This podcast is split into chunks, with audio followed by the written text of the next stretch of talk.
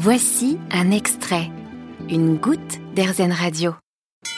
Moi, c'est Remy Fabien, donc euh, installé au GAEC du Séchy à la Bresse.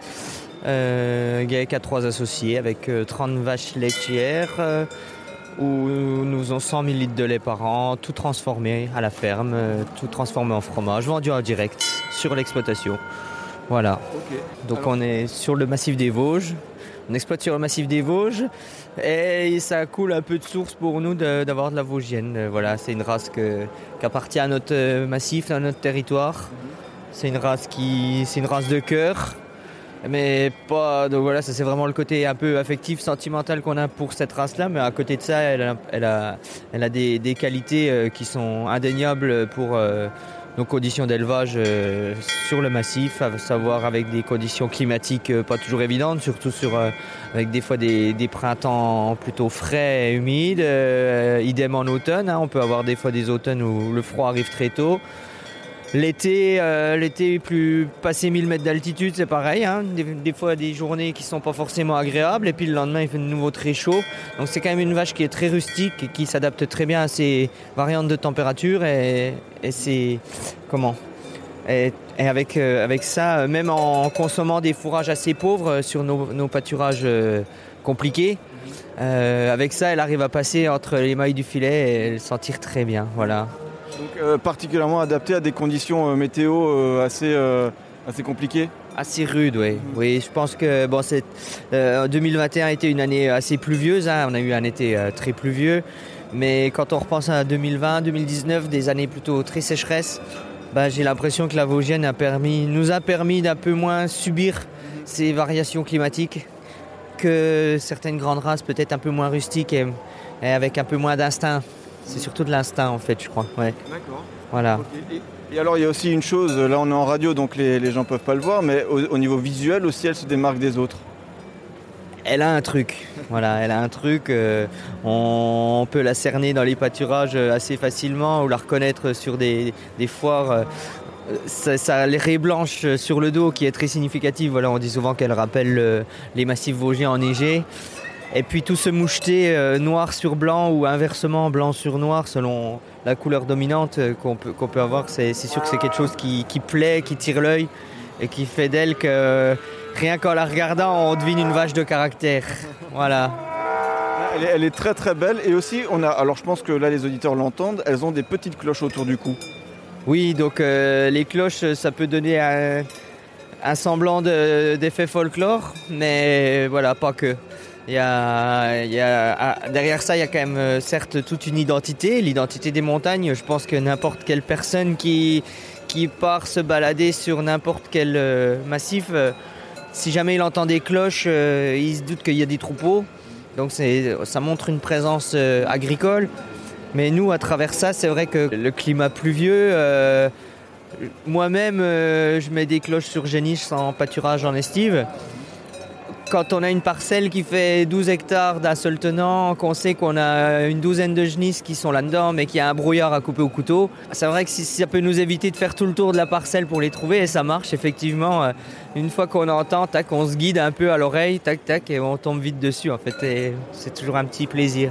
Donc il y a cette partie un peu folklorique que, dont vous avez parlé, mais surtout aussi l'aspect pratique de pouvoir repérer ces vaches euh, dans les, dans les dans les pâturages. Voilà, certaines journées, oui, ou même des fois le matin de bonne heure, euh, quand on part chercher les laitières pas trop loin de la ferme, euh, euh, voilà, ça permet vite de se guider. Quoi. On perd, on- on- je dis pas qu'on perd pas de temps, mais euh, voilà, c'est assez pratique. Ça, peut, ça a un côté pratique, oui. Vous transformez le lait sur votre exploitation, vous en faites quoi? Donc, on va avoir une transformation fromagère quotidienne. hein, donc, tous les jours, on rassemble la traite du soir avec celle du matin.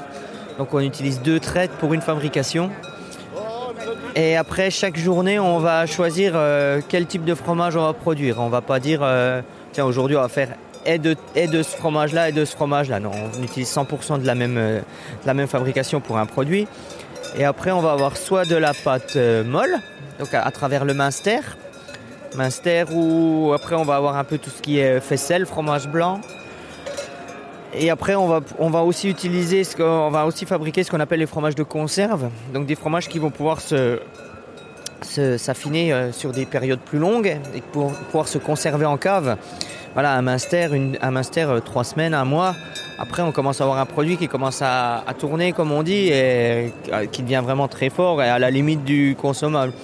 L'atome, par exemple, ou la, l'atome ou le cœur de massif, qui, si je peux en parler après, euh, un fromage euh, qui a été mis en place par la- les, les éleveurs de race vosgienne, par le syndicat, euh, l'organisme de sélection de la race vosgienne, donc avec un, un objectif de trouver un fromage, faire un fromage qui soit issu de la race vosgienne. Donc on est sur un minima de 80% de lait sur le, sur le produit, issu de race vosgienne. Donc voilà, juste à titre indicatif, pour, euh, comme on est à la radio, pour donner une image aux gens, c'est des mules euh, comme des mules de tomes, mais de format carré, qui font, qui font 40 cm par 40 cm. Donc voilà, si on avait choisi euh, ce format-là justement pour un peu se démarquer, voilà. Donc si jamais euh, vous voyez un fromage carré dans une euh, vitrine de fromagerie, vous saurez que c'est ce qu'on appelle normalement ce qu'on appelle un cœur de massif et que ça vient, ça provient de la race vosgienne. Et nous, on en produit aussi également dans notre dans notre gamme. Donc ces fromages de conserve, on, on- on les utilise euh, pour un peu jouer avec les les pics de fréquentation euh, qu'on a ou qu'on n'a pas. Quoi. Comment ça a commencé, vous, cette, euh, cette aventure-là, de ce, ce métier, cette exploitation? Je suis hors cadre familial. Donc ce qu'on appelle hors cadre familial dans le milieu, c'est que mes parents n'étaient pas exploitants agricoles. C'est moi qui suis allé à la passion de l'élevage. C'est pas l'élevage qui est venu à moi en fait. C'est moi, c'est moi qui y suis allé parce que j'ai été attiré chez un voisin qui élevait des animaux de race vosgienne. Puis J'y suis allé une fois étant, étant comme on dit. hein. Et je me suis retrouvé au milieu de tout ça. On en a fait la traite le soir et, et j'ai dit, wow, j'étais avec mon petit frère, je lui ai dit demain, je peux revenir? Il m'a dit oui.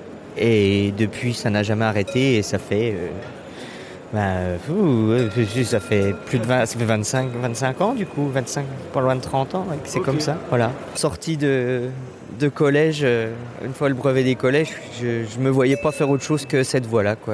Donc BEP, euh, BEP agricole, bac pro agricole, BTS agricole. euh, expérience professionnelle à part et je me suis installé officiellement à la Bresse reprise d'exploitation en 2014. Voilà, donc ça fait 7 ans Et alors, est-ce que vous aimez ce que vous faites? On a pu à se le prouver. Ça coule de source, quoi. Et je me verrais pas faire autre chose, en fait. Euh, C'est des questions que des fois on se pose, hein, quand on discute avec d'autres gens, qu'on découvre. Mais est-ce que la passion de l'élevage, une fois qu'on l'a, euh, et je me suis rendu compte par, euh, expérience que ce soit des, vaches, des chèvres, des poules, des chiens, des chats, on nous mettrait n'importe quoi.